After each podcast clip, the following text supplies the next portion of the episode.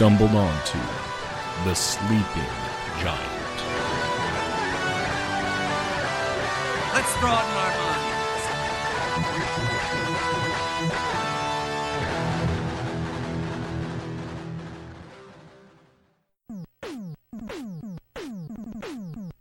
Hello, everyone, and welcome back to the Sleeping Giant podcast. I am your host, Grayson Parker Marcotte, and I'd like to say thank you for joining me once more.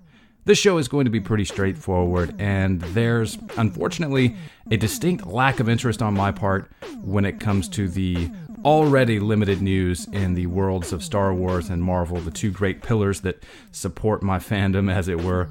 Uh, though there are plenty of great podcasts that are handling that news very well. Um, in this month's episode of our podcast, we're going to jump right into the deep end with a discussion of the 1975 film Jaws with uh, one of my favorite guests and dear old dad to yours truly, Mr. Steve Marcotte. He has been after me for a while for a Jaws podcast, so I owe it to him, and I do not doubt that you all will enjoy it. Besides, with the film's 44th anniversary not a few days past, and with the 4th of July just around the corner, it seemed like the perfect fit. Also, be sure and stick around for the end of the episode, not that you wouldn't, of course, because we have been given a special treat, a teaser, if you will, to share with you all from uh, Mr. Curtis Smith, the creator and operator of Star Wars Poetry. Mr. Smith will be joining us on the show in the near future, so I hope that you enjoy his gift to us today. In the meantime, y'all get comfy. We are about to begin.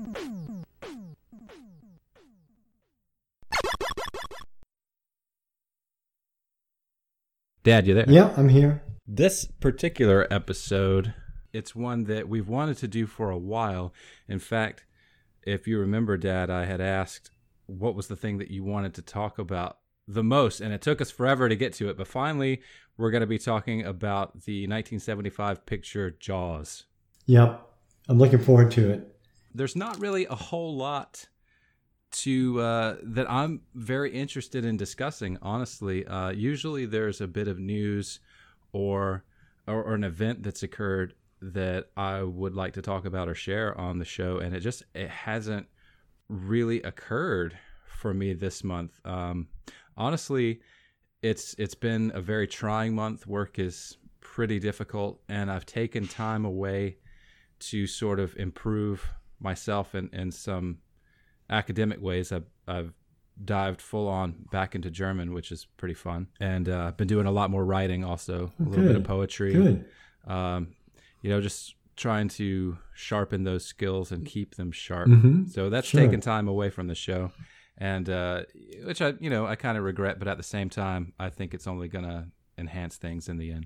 Well, good. Good. It sounds sounds good. Always good to improve. What's uh, what's new in your your neck of the woods? Uh, not much. Just trying to make it through the summer. Oh, make it through. You mean without dying of heat stroke? Yeah, exactly. It's pretty warm. I'm training for the Peachtree, which is in a week. So Ann and I will run the the Peachtree. It's the 50th running, so we're excited to to run it. Uh, What and how far is that? 6.2 miles. Gotcha. Wow, I can't even imagine running two miles at this point. Yeah, I don't know.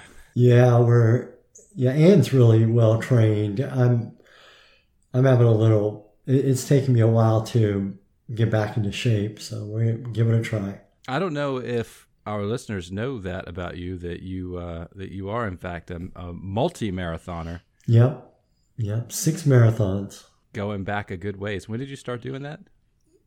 Uh, 2008. Wow, and you're still going. I, I gave up. you got me into it, Yeah, and I had yeah, a, yeah. I felt like I had a really I felt like I had a really good run. I was very pleased uh, with what Nick Partridge and I accomplished in such a short amount of time, uh, having no prior training, and that was that was certainly fun to do. Yeah, you did well. The, the Athens, the first that was the first half marathon, wasn't it? Um, was that the was that the second? first or the second? Yeah, I really wow. I don't remember. I'm gonna have to go back and I, you know I've got my bib hanging up right above my head, Mhm. and I could stretch over there, but I'm not going to do that. Yeah, this year, this year it's the tenth, and I've run every one so far. So Wow. My plan is to Wow. run them run them all as many as I can. Wow. 10 consecutive. That's impressive. And I can't even believe that it's been 10 years. Oh yeah, yep. I mean, I my body believes it, I think, but uh, intellectually, it's kind of difficult to get my head around that. Um, so, wow, ten years of the Athens Half Marathon. It's um, it's been a strange year for anniversaries. The uh, I mean, speaking of Jaws, the was it the forty fourth anniversary? I believe was on the twentieth. Yep, Um, June twentieth. It, it opened June twentieth, nineteen seventy five. Yeah, now I wasn't there for that, but I was I, I was there for Star Wars Episode One: The Phantom Menace, which just had its twentieth Oh anniversary. Wow, really? Yeah, yeah. I I think that that was. I want to say that that was last, maybe last month. Um, I don't know if you keep up with the Sleeping Giant podcast Instagram, but I did make a post about it um, on the day, and let's see, it was actually on May nineteenth. It was May nineteenth, nineteen ninety nine, I guess. But anyway, in the in the post, I actually dug out that old marquee from uh, the Athens Banner Herald. I don't know if you remember that. Um, No, I sure don't. no. No. okay. Well, let let me remind you. Let me refresh your memory. There was a piece in the marquee. Actually, it was a the cover story on the marquee. It, they had photographed the Hasbro three and three quarter inch Darth Maul, and during, or, or rather, over the course of the article, they were you know discussing the this the saga, obviously, but also collectors. And there was a, a lady there, a journalist from the uh, Athens Banner Herald that talked to us when we were standing in line at Toys R Us Really? on, on midnight. Oh, you, you don't remember that? Oh wow! I remember uh, standing in line. I, I remember being doing that, but And you know, it the excitement never really goes away. Every time I I, I remember being so enamored by the idea of the prequels because you used to talk to me about the prequels or you know us kids I should say and that was the first time I'd ever heard the word prequel when we would talk about it.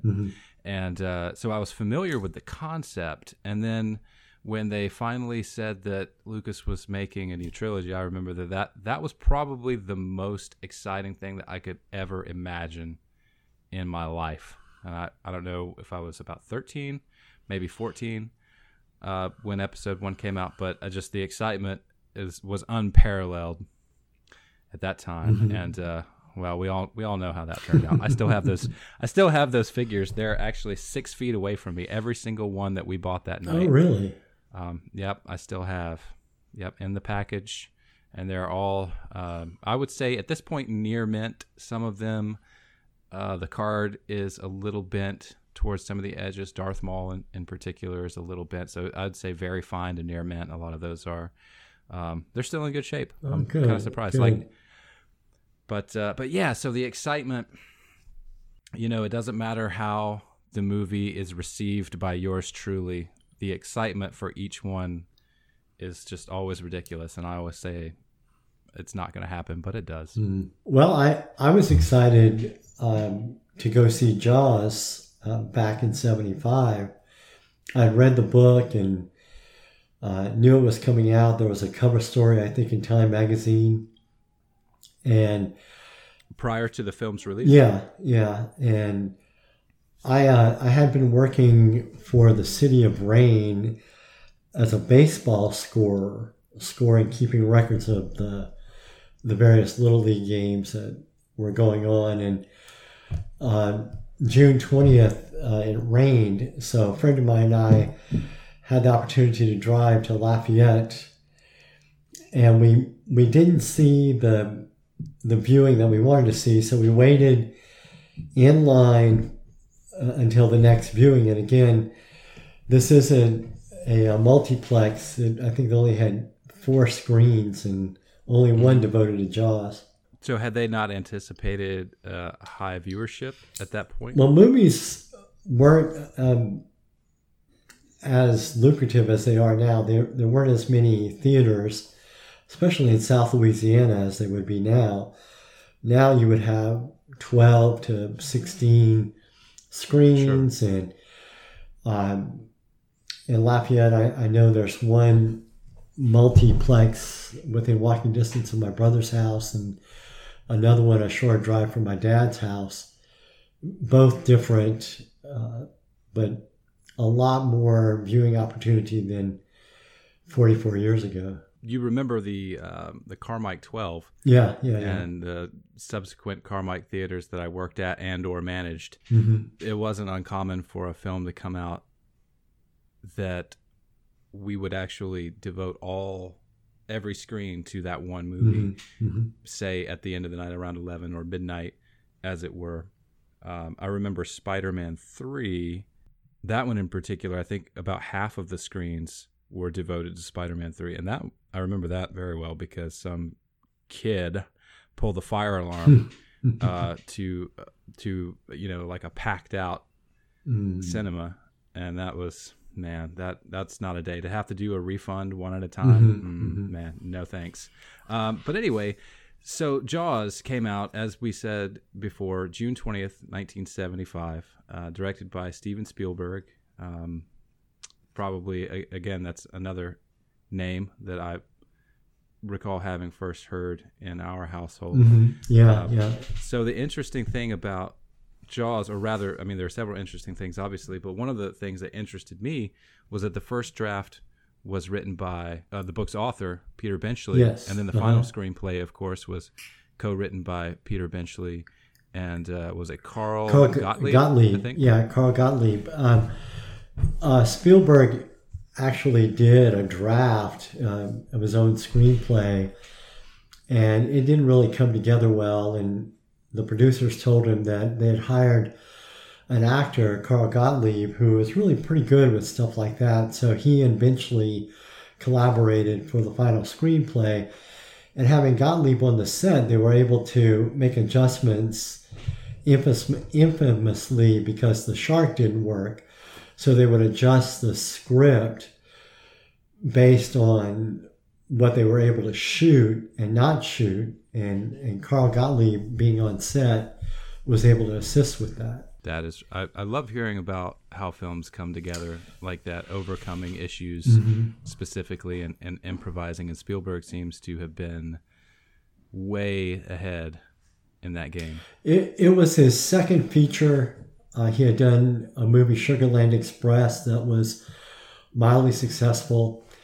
And the producers of that one, Zanuck and Brown, had uh, both read the book and they both wanted to do the show.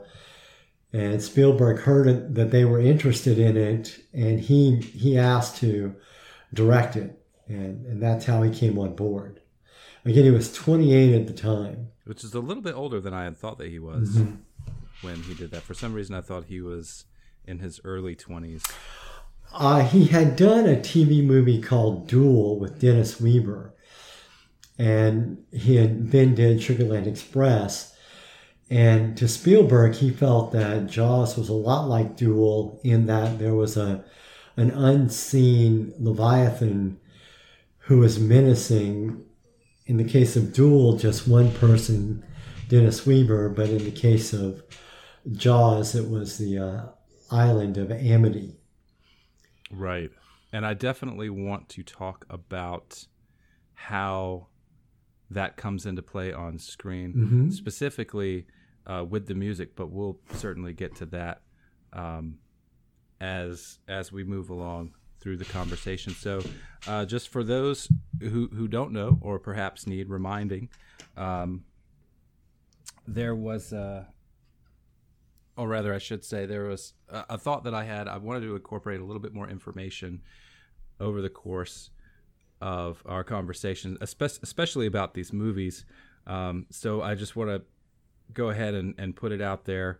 As far as the casting is concerned, uh, we definitely we definitely have Roy Scheider. He he is probably the one that I think of first when it comes to Jaws. Mm-hmm. Uh, Robert Shaw as Quint, Mm-hmm. um, Richard Dreyfuss, Lorraine Carey, and Murray Hamilton. Lorraine Gary. Was- Lorraine Gary. Is it Lorraine Oh, Gary. Lorraine Gary. Excuse me. Excuse me. That was. Uh, I apparently can't read my own handwriting.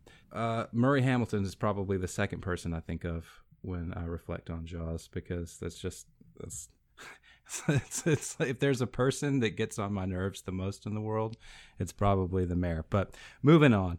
Um, now, did you have a particular appreciation or um, affinity for for any of the cast prior to to having seen Jaws? Uh, not really. Um, Schreider was always a good character. Um, I, I, think the three of um, uh, Chief Brody, Hooper, and Quint, especially when they're out at sea, is a a great story. Those three together, and and so I think it, I, I like Schreider a lot. I, I, liked him in French Connection.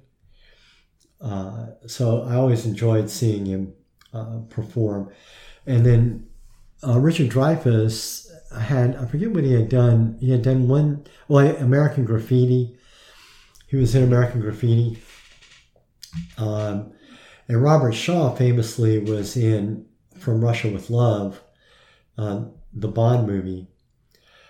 So um, those three characters were always always fun, and they're always fun to watch uh, again. And in preparation for the podcast, watching the movie again, there still is a a chemistry of the three of them that's really oh, yeah. pretty good. Uh, interestingly enough, um, Robert Shaw and Dreyfuss did not get along on set, and some of that tension came through in the movie and, and it really it really worked well. Yeah, that that's one thing that stood out to me in having watched Jaws recently, probably for the first time, and I want to say maybe let's just say 15 years, mm-hmm. maybe 10 to 15 years, which is somewhat of a crime now that I think on it. But that was one of the things that stood out to me the most was the chemistry between the actors. Um, I, I bought them as individuals, and uh, I bought the Brodies as a family also. Mm-hmm. Yeah, yeah. And uh, I, I, think that that was something that made the movie far more impactful, especially considering the situation itself, which uh, was I, you know, living on the oh, I don't live literally on the water, but a stone's throw away. Uh, from the Gulf Beach is pretty, it's pretty upsetting, mm-hmm, mm-hmm. actually. Yeah, um, when the movie came out, um, it, it, it, did impact um, beaches across America, especially. And what uh, there was uh, less people going into the water. They were afraid of sharks. It, it, did a very effective job of making people afraid to go into the water. Which maybe not a good thing. Yeah, uh, yeah. But it certainly certainly had an impact in that regard, I suppose. Mm-hmm. Which which speaks volumes about the film. I think. Yeah, one of the interesting things uh, because of the production overruns it was originally scheduled to come out in December when all the big movies came out. On Christmas time was traditionally the time where people went to movies, and there was no such thing as a summer blockbuster. And Jaws was the first uh, to have that that title, and and of course you see now the summer is when all the big movies come out, and they sure. they compete for screen time even scheduling the release dates based on other releases. So you're not going to have a movie that's going to go up against uh, Endgame, for example. Right. Some somebody's always got to get ahead. Yeah, exactly. That's that's the I love it. Um, I did think that it was interesting when I was researching a little bit after having watched Jaws last night. I thought it was interesting that it was the highest grossing film of all time prior to Star Wars. Yeah, mm-hmm. it sure was. That that that fascinates me, mm-hmm. and I mm-hmm. can I, I really can kind of see how Jaws set the standard and and raised the bar pretty high in all sorts of ways concerning uh, movie going. And I guess it it impressed somebody. Uh, I know that I had read through the Wikipedia entry, and I was most impressed, I think, by the fact that it had been selected by the Library of Congress um, for preservation of the United States Film Registry, which hmm. it seems pretty significant to me. Um, so it is it is a classic piece of film and a classic piece of art. Mm-hmm, I would mm-hmm, say it's mm-hmm. definitely it's one for the history books, mm-hmm. so to speak. Um, so I want to ask you. Let's talk about, if you don't mind, if you'll indulge me, tell me about having seen Jaws the first time versus having seen it most recently? Well, the first time, it was all very unexpected.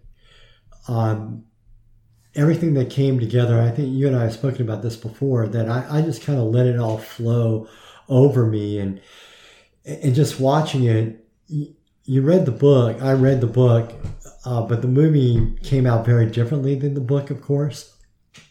And it was just a spectacle. And the whole thing, the visuals, and, and I have to say, the music for me, the music was spectacular. I don't think any any soundtrack moved me the same way until uh, Star Wars, and then of course Close Encounters, and those are all all three pieces of music that I still listen to on occasion. So when you heard the cello, the opening notes of the uh, the main title, and then the first victim is the first track. That was so unexpected. You you knew something was going to happen, but you had no idea what it was. You just absolutely had no idea, and it it was really exciting. And so, uh, as you go forward in the movie, you're, you're just going along for the voyage, and not to use the seafaring term, but just enjoying the the ride. How is it going to come out? And the, sure. and the ending, of course, is is different than the ending that Benchley envisioned. And he so hated the ending that he was asked to leave the set and wow. and leave the movie because he just did not like how it ended. And you could see that it had to have a hero ending. Whereas right. in the book, I don't know if you knew this, in the book, the shark just succumbs, he drowns because of the barrels. That's that's how he drown, he ends in the book. Uh, so it was just a I did not. Yeah, it was just a wild ride. It was it was a lot of fun, and again, the movie is divided into pretty much two acts. That wasn't intentional. Uh, the shark was intended to be seen pretty quickly in the movie, but it just didn't work. The mechanical shark didn't work. Zanuck and Brown had thought uh, that they could tame a shark. Of course, that didn't work. And so they, they used the mechanical shark. There were three different ones. And they tested it in a freshwater environment, but in the saltwater environment off of Cape Cod, Martha's Vineyard, it just it wreaked havoc on the uh, pneumatics of that device. And so every day they had to try to come up with something different until they finally got it to work. And that's the second act and when the three main characters go out to sea. I did watch it last night with that in mind. I know that we had a, a brief sort of preliminary discussion mm-hmm. or talk about how we wanted to do this and how we wanted to approach it. And I definitely watched it with that in mind. And it's very clear that that there is that division yeah, absolutely. So there's the initial story, uh, the setup, and then the second act is the the conflict and conclusion, all in that one act. Uh, so it's it's pretty good. It, it, it, still holds up. I think there's some elements that don't hold up. Uh, uh, Example: the mayor smoking in the hospital. Oh, well, well, it's not a story element that doesn't hold up. Yeah, exactly. You know, it's just something that's not it's not done. Yeah, yeah, exactly. You don't you don't do that anymore. Um, what was it? Reminds me of uh, I want to say maybe it was Forrest Gump, where uh, Mama Gump is at the gynecologist and Buddy's just got a cigarette hanging yeah, out of his yeah, mouth. Exactly, exactly. hey, what is going on here? Um, but yeah, so there are, there are definitely a lot of things in films like that that that don't necessarily carry over in time. Speaking of, uh, the film was rated PG. It, that was the final rating given by the MPAA. Mm-hmm. Um, yeah. Mm-hmm. Which is, from what I understand, they initially wanted to give it an R rating before it had been been trimmed down. Yeah, they dialed down the the blood a little bit. Yeah.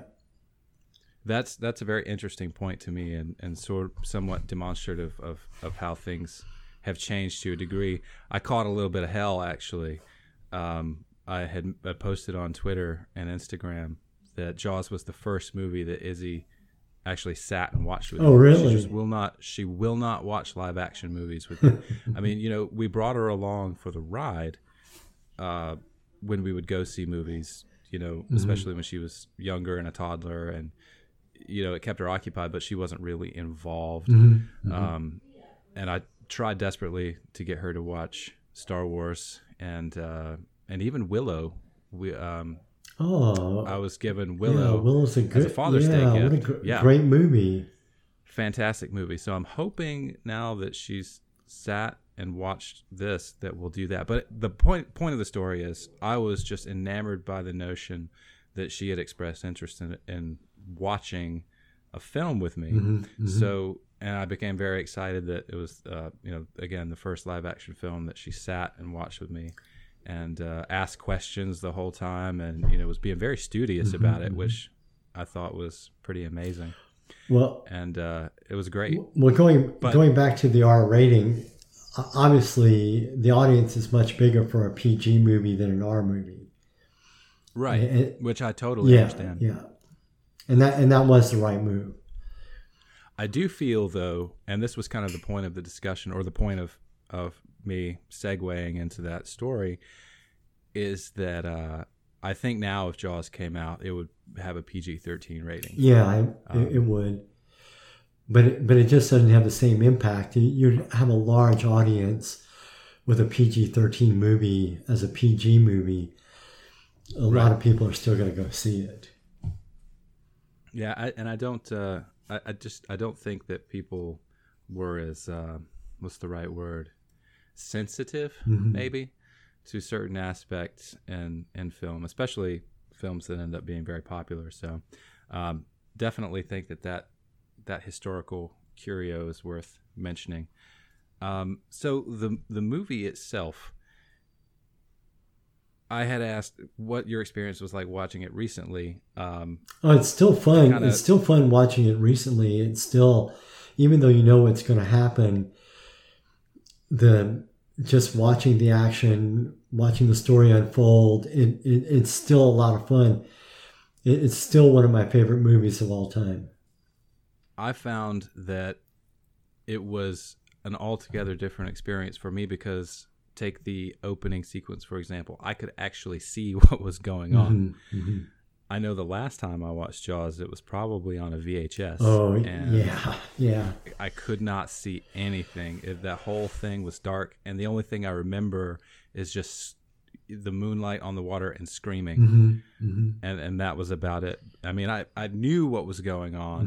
Um, you know, there were shapes implied, I think, but uh, you know, the clarity with which I watched it last night was pretty astounding. Yeah, an interesting bit of trivia regarding the opening is when Spielberg did the movie 1941, which wasn't one of his more successful movies, he duplicated that opening with the same actress and almost shot for shot until the submarine comes up.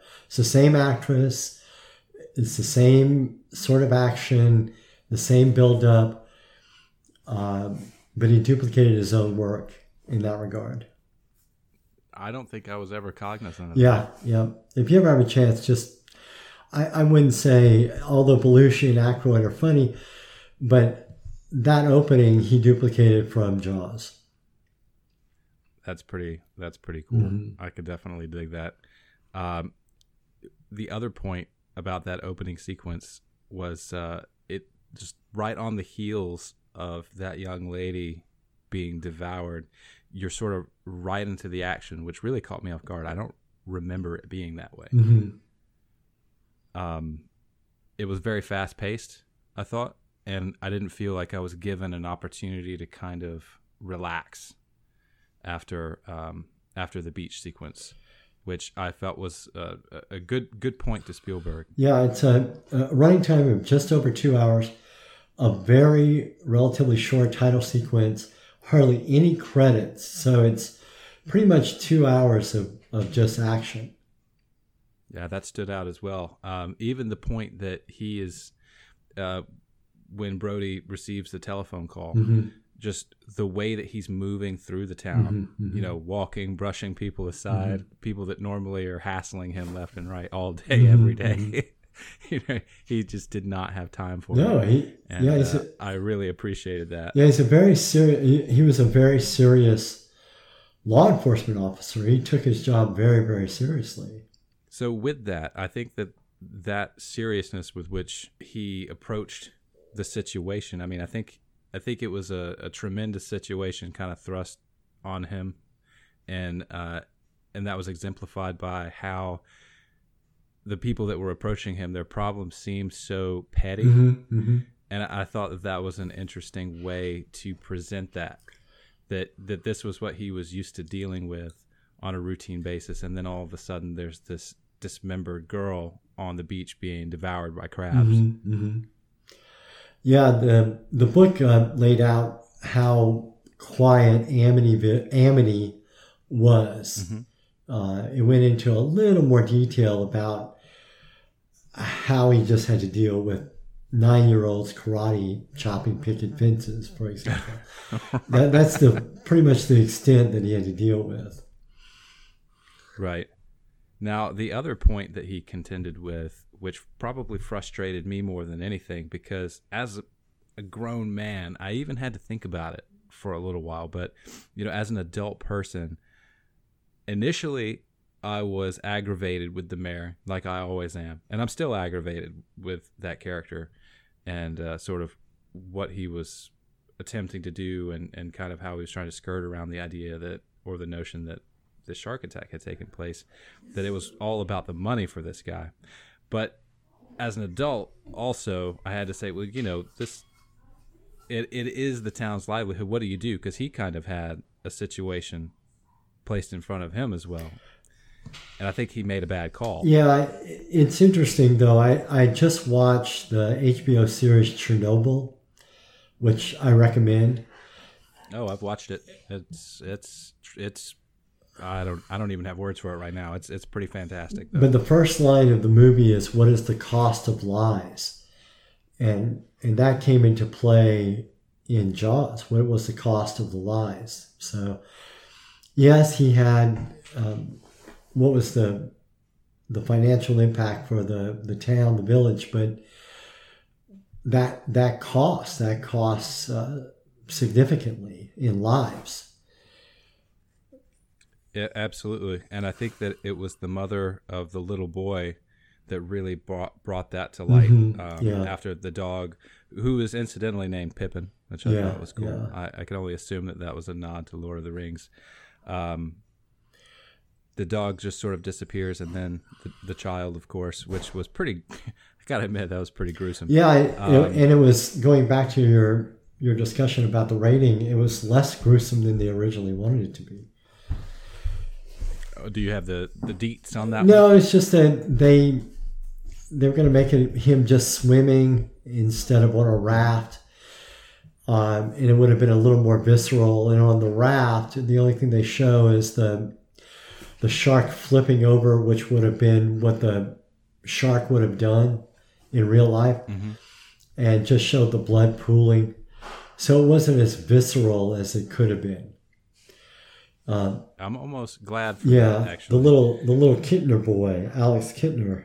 yeah, that's the name that escaped me. Yeah, Mrs. Kintner. Uh, so that is sort of the event that brings the town meeting together, Mm-hmm. um, where we first meet Quint, which I, I had the volume up pretty high um, during the town meeting. So when he raked his fingernails across the blackboard, that was just about all I could take yeah, it, of that. yeah. Um, we talked about the running time briefly. When it ran on television, the movie's been on television a lot, and I don't know if you recall or your audience could recall that before the advent of streaming, networks would have movie nights, and it would be a big deal for them.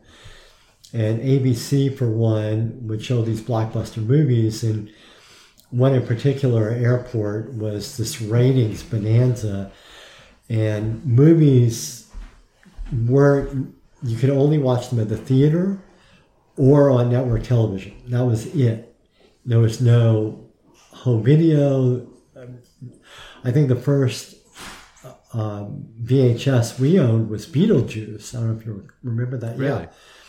Yeah, yeah. You guys love Beetlejuice, so um, so it was a big deal for it to be on television. So a lot of it was catered to television as well, and often they would make a couple of takes. It would be the movie take and then the television take. Right. And on the television viewing of Jaws, that scene was a lot longer. There there was a lot more Quint in that scene. Well, I did not know. Yeah. that. So um, Are those included in any of the recent DVD and Blu-ray releases? you know, I haven't I haven't looked. Um, uh, I can't tell you how many copies of Jaws I own. Uh, I I own I know I know we had the VHS. I think I've got the DVD downstairs, and then of course digital. I've got digital now. I'm I'm that way with albums. Yeah, usually. I think Tool's Lateralus. Oh yeah, I- yeah. between Lateralus and Anima, I think I've owned maybe six copies of Anima Wow. Yeah. over the course of time. So I definitely can relate to that. Um, so so we were introduced to Quint, which I thought was, in my opinion, one of the more, if not the most fascinating characters hmm in the movie. Oh yeah. because he's he's obvious he's obviously crazy, um, but it's it's more of a, a, a meticulous lunacy, hmm hmm if that makes any sense. I don't know if that, that was the right wording, but it's all I could come up with. Yeah, he he had a vendetta against sharks, of course, from the Indianapolis story, uh, and he was an old seaman, and and just he had he didn't fear sharks. He had faced probably the worst that a man could face, and so he made it his job to take out vengeance on sharks. So uh, that's what he did. Yeah, I really appreciated that scene of him on the Orca leaving the marina while all of the other amateur shark hunters Mm-hmm, were creating all of that nonsense. And He Yeah. just had this look on his face like, what? look at this circus. Yeah. I, Um, Go yeah, ahead. I was going to say, interestingly enough, when he leaves and he does that little ditty about uh, the the girl who, the woman who, here lies the whatever. Anyway, the the he just made that up, and they were concerned that they would have to pay for that quote uh, and clearance, and he's because he made it up. no, well, because he was a playwright. Robert Shaw was a playwright. Uh, and they asked him, you know, where does that come from? Do you have to get clearance? He goes, it came, came off a grave in Scotland or something like that. So they didn't have to pay clearance for it. So those odd bits of trivia where, you- where you take the skill set of Robert Shaw, for example, as an actor, who is he's got a tremendous breadth of experience and so he was able to put that experience into exactly what you describe of Quint to, to make him that character that you appreciate. yeah, a- appreciate's probably the best best word that we could use. uh, uh, quickly, before uh, before I I lose this train of thought, during the scene in which they are excavating the the tiger shark's innards, yeah. uh, a tiger shark, a what? What? Uh, Izzy got a kick out Yeah. of that. She's been saying she's been saying it all day. Um, but I noticed that there was a Louisiana license plate in there, and Yeah, that, that got a big roar um, when it came on screen. Uh, and you know, it was a packed house. It, it was a big, a big uh, scream for that. Yeah, it was very appreciated. I, well, I definitely thought of you when I Yeah. saw that. I did not. Re- I remember the license plate, but I did not recall it being a Louisiana. Oh yeah, uh, absolutely. plate, so I thought that was and, pretty. and it was it was almost true to the time. Sportsman's Paradise was what was on the plates. Yeah. That's awesome. Uh, you know, I kind of lost track of, of where that was. Like I said, I kind of jumped to that thought because I didn't want to lose it. Um, It, it was after um, after Mrs. Kintner uh, came onto the dock after they captured the tiger shark, and the mayor, uh, well, Hooper said the only way to tell for sure is to cut it open. And the mayor says, well, we're not going to perform some half-ass autopsy and have the little Kintner Boy's bones spill out all over the dock. Yeah, that would have been a little. Uh, that would have been upsetting. So the next thing is then they go out and they find Ben Gardner's boat, and then then it's the Fourth of July. that part was actually the only part that that frightened me when I was a kid. Out of the whole movie, It, it's interesting. You, that was the only. it's part. interesting you say that say that because um, Spielberg wanted one good shock, and he at times said he got greedy. He says sometimes he didn't really need that shot, but the test runs there was no real shock, and so what they did is they filmed that scene in the editor's swimming pool where the head pops out. That that was added after primary filming. I, I could I could kind of see that. It's always interesting to find out the sequence in which things are shot Mm-hmm. and then cut into place. Always fascinates me. Movie making is so the opposite of linear. Oh, it's absolutely nonlinear. Absolutely. Yeah, and um, if you watch, I I remember this very clearly from the the Time magazine article back 44 years ago. If you look closely, the the sky changes from shot to shot. It, it's just there's so many things they couldn't control. The Right. sea is different from shot to shot. But interestingly enough, in one of the scenes where there's a shooting star, that wasn't an added effect. That actually took place when they were filming. And that was just, as we'd say in Louisiana, lagniappe. It was just extra. They happened to pick that up. That's awesome. I love the the happy mistakes Mm-hmm. or the unintended unintended successes. Um, so it's it's shortly thereafter. I I know that the uh, the gentleman in the boat is knocked over after the shark hoax, and subsequently dismembered and or consumed. Mm-hmm. That pushes the mayor to sign the voucher to hire uh, Quint, if I remember Mm-hmm. Yeah, things that's right. correctly. And it's about it's about that point where the narrative is broken and continued as or in the second act as you pointed out earlier. Um, i found that once that happened once the three of them were on the boat i kind of missed the character interactions on land. Mm-hmm. uh, so because they're so different is there a portion of that movie that you prefer or that you enjoy more? I, I I prefer when they're at sea, and I would say that going back to the first viewing, that was a natural progression because you had to have a hero story, and they're they're out pursuing the Leviathan, and that is Quint's becomes Quint's Moby Dick.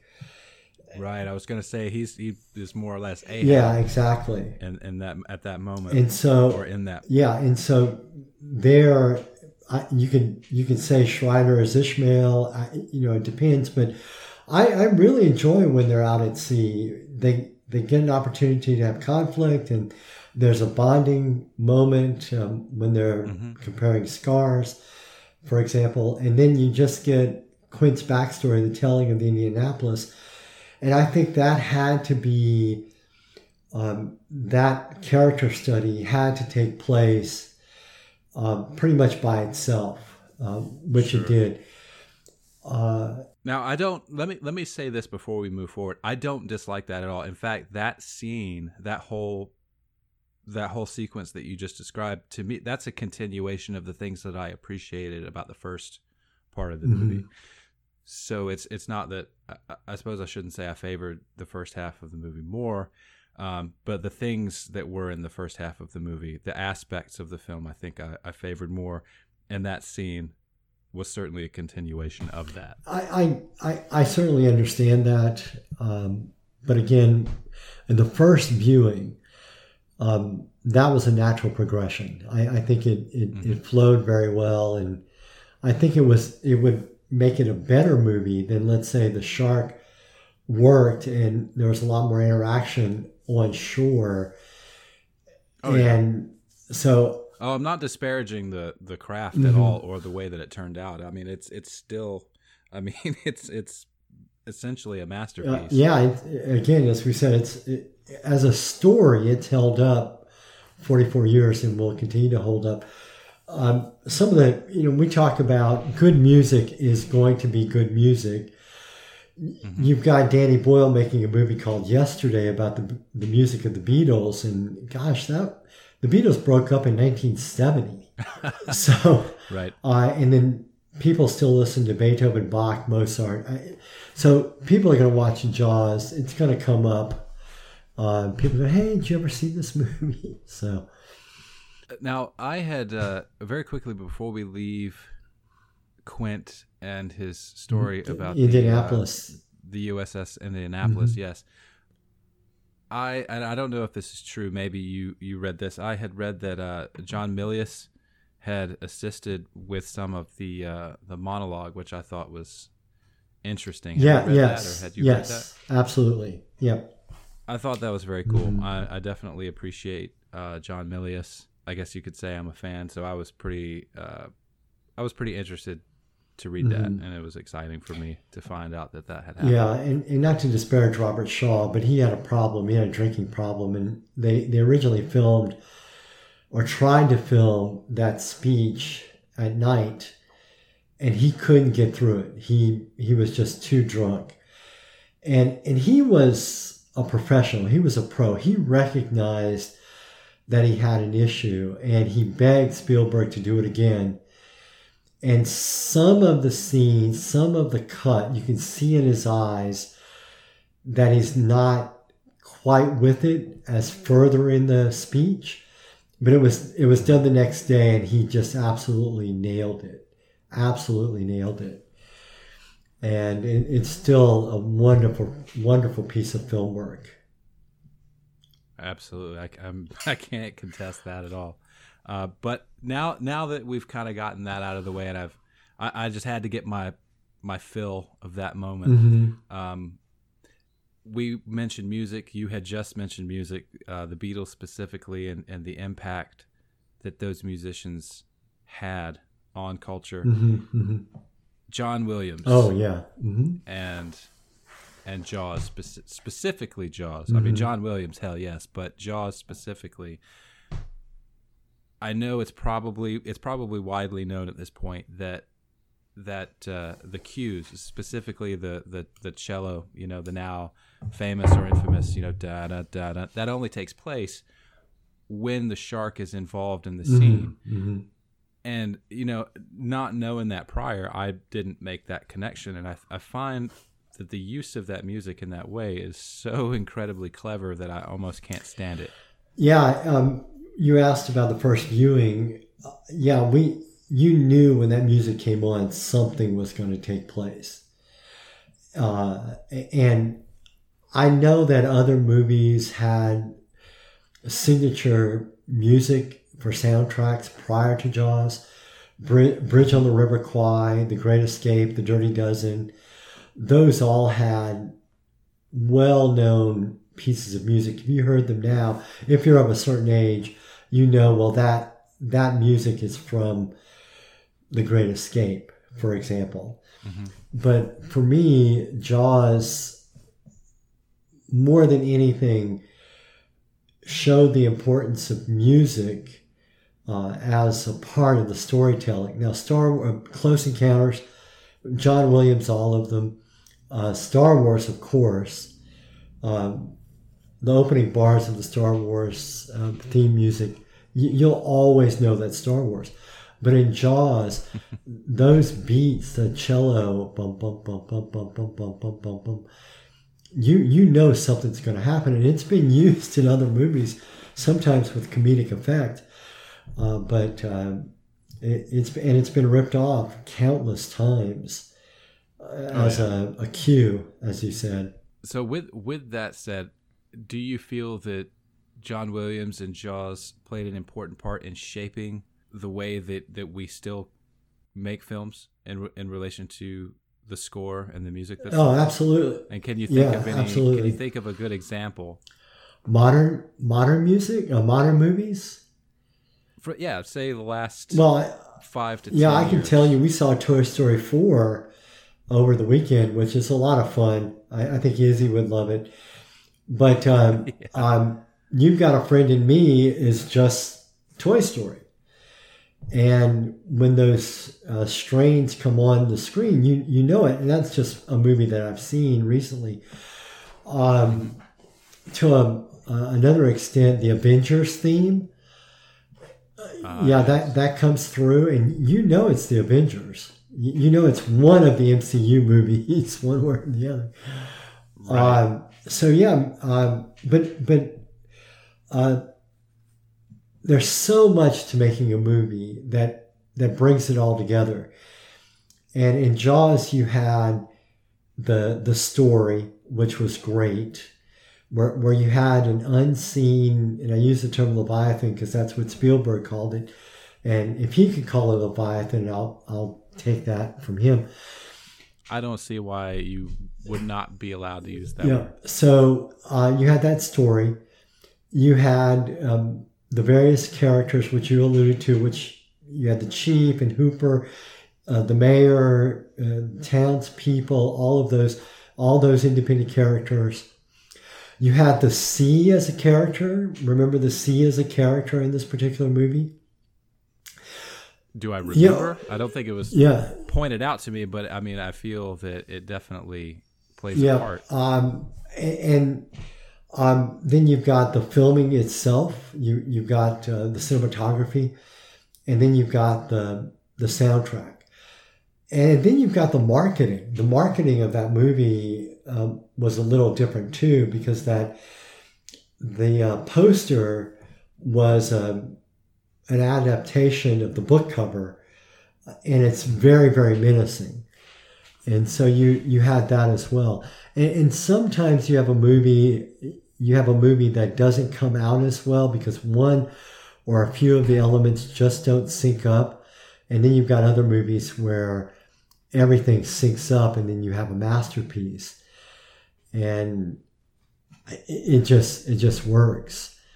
Uh, and and I'll digress a little bit. I'm reading a book uh, No, I'm reading a book about Harper Lee, who wrote To Kill a Mockingbird. And um, that To Kill a Mockingbird was just almost the perfect novel. And Harper Lee was never a- able to duplicate that.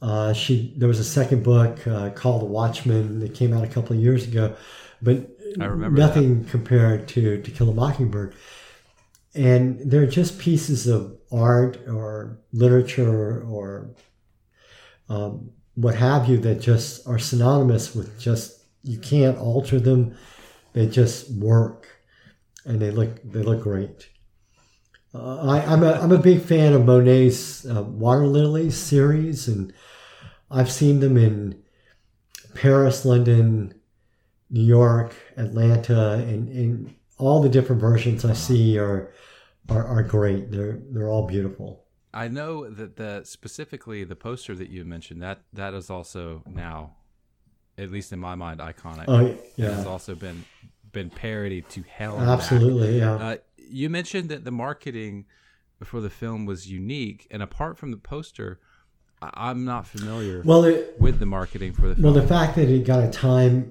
Time magazine cover story, you, you kind of kind of push that um, a little bit, um, and so there was a big press push to to get word out there about the movie.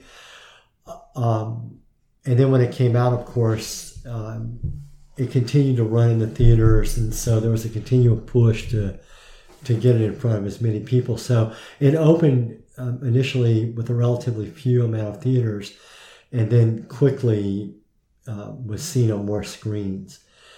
So that was a, a big push. So Mark oh, I suppose it would have would have had to. yeah. So marketing, as what we consider marketing today, I, I, there were no action figures, but on they uh, it, it still was pushed pretty heavily, and, and for good and for good reason. What that would even be yeah, now. for good reason. uh, because I don't know if you remember uh, the the action figures from I want to say it was Kenner that did the Terminator Two stuff. You know, because you've got like so many different versions of the Mhm. characters. You know, um, with various powers and abilities. And uh, you know, it's just like, where the hell was this in the film? And that's something I gotta tell you. Even as a child, I didn't understand. Um, uh, let's see, they did the the aliens line. I don't know if you remember that. I was very excited about those. Yeah, yeah.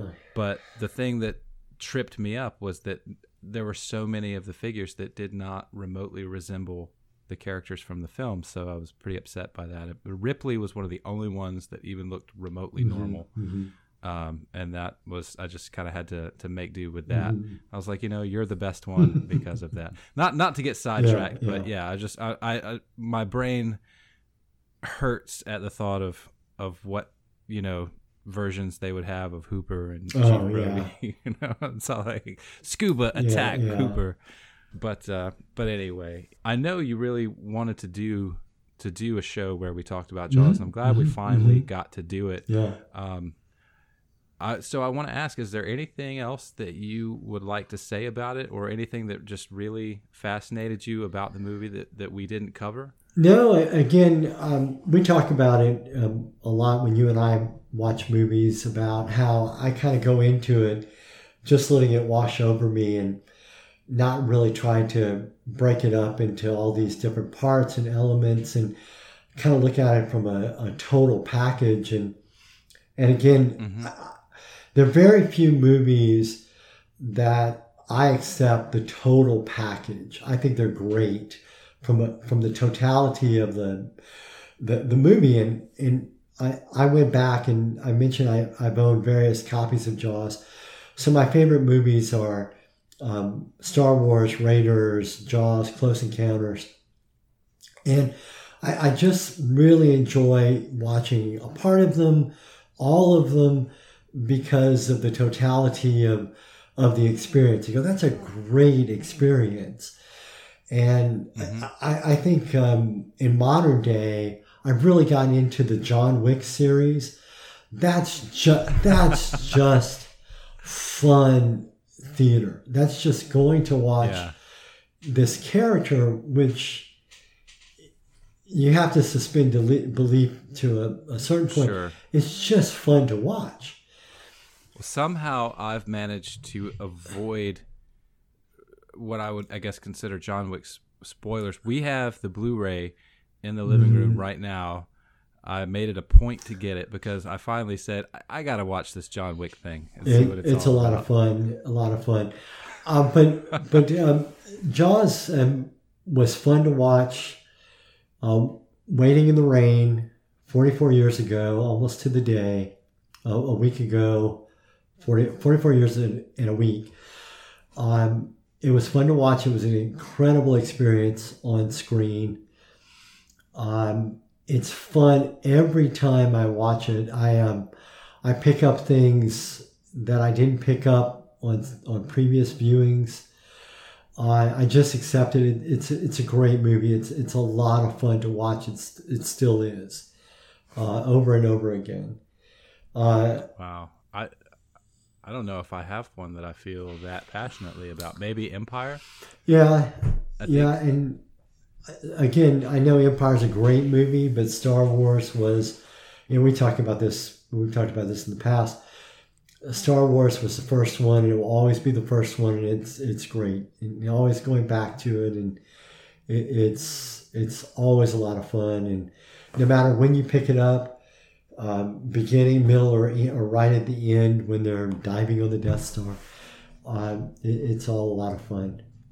And and I remember watching that in the theater. So it's all- of these movies that we talk about um, are ones that were significant viewing them and, and they stuck with me. Uh, and, and I remember them and they're still fun to think about. It doesn't have to be a movie. I, I, um, I saw La Traviata, uh, the opera, and it still uh, stays with me. I thought that was a great piece of theater and music. So it's, it, it's a lot of different things. They just stick with you and you remember them. Well, that's I mean that's the thing about art, isn't Mhm. it? and and I think that a lot of times, at least for me, when I go see a film, I'm not I'm not always under the impression that what I'm experiencing is a piece of art that somebody has expressed and put together. Sometimes it does feel a bit slapdash, and sometimes it feels a lot more like, okay, we have to build this product, and you know, people will watch it. And it, that doesn't mean it isn't fun, um, but I, I don't always feel that way, and uh, and, and I, I would most certainly and vehemently agree with you about Jaws as a film or as a piece of art, really. Um, so it, uh, I'm actually planning on watching it again very soon here, just to see, as you said, if there's anything that I missed. I'm sure there is. I'm sure there are many things that uh, that escaped me this last time that I watched it. So I'm I'm looking forward to that. Izzy wants to. She said she refers to sequels as. it's funny. She says, "Can we watch Jaws?" Uh, season two. season two. Um, I was like, uh, I don't know. well, one interesting thing if you if you watch it again when when they discovered the remains of, of Chrissy on the beach, uh, interesting bit of trivia. They couldn't get a prosthetic to look good, so that is uh actually an actress's arm. She's buried in the sand, and they just pick up her arm and show it. That's that's what that is. Wow. Uh, it was it was very convincing, so I suppose that's why it's the crabs. Mm-hmm. Yeah, that did it for me, exactly, yeah. because you know that that's exactly what Yeah. would happen um, in that scenario. That that didn't scare me, but it definitely, you know, out of a lot of the stuff that you see, that was one of the things that kind of made my skin crawl just a little bit. Mm-hmm. It's like, uh, being scavenged. I don't I don't like that. it doesn't make Mm-hmm. me happy. Um, well, I think uh, I, I don't really have anything else to uh, to add Okay. to to the conversation. Um, I really enjoyed I really enjoyed watching it again, and I'm glad that you uh, spurred me to do this. What with the the Fourth of July weekend rapidly approaching, Mm-hmm. Yeah.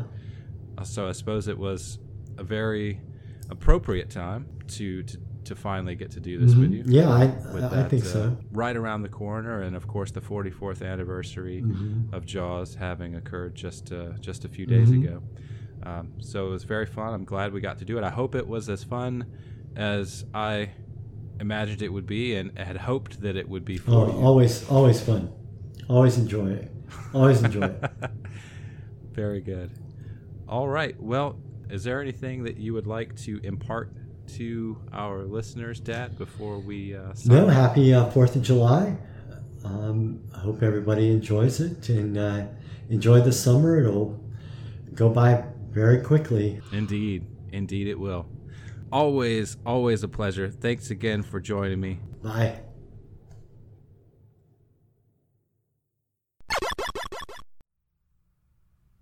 Thanks to my dad, Steve Marcotte, for that wonderful conversation. It's hard for me to imagine where I would be without his influence and assistance in taste building when it comes to film appreciation. Maybe I would have gravitated towards the same things, maybe not. I mean, I guess nobody can really know. Either way, we hope, both of us, that you enjoyed that as much as we did. Now, as promised from Star Wars Poetry, this is the first published poem based on the upcoming series The Mandalorian. Enjoy. The Mandalorian. The Empire is gone, so there's nothing to fear. But a monster like that doesn't just disappear.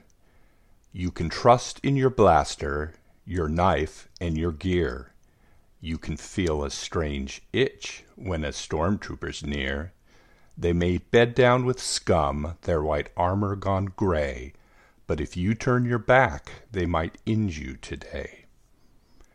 Now a bounty of Beskar, birthright of your clan, you would take any risk, you would hunt any man. Razor Crest awaits you, closest thing to a home. Half the reason you hunt is 'cause you need to roam. The Empire is gone, so there's nothing to fear. But a monster like that doesn't just disappear. Find me on Twitter at Star Wars Poet, on Instagram and Facebook at Star Wars Poetry. Always Star Wars, always poetry, always original work, posting daily.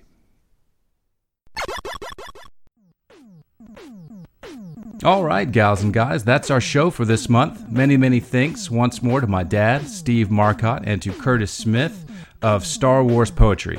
New and more nuanced things are in the works, y'all, so make sure to subscribe to us on Apple Podcasts and give us a follow on Spotify.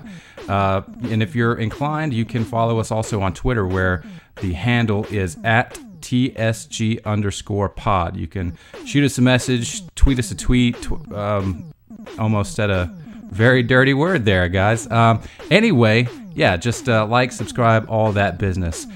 Once again, I've been your host, Grayson Parker Marcotte. Thank you for listening to the Sleeping Giant podcast. Until next time, y'all.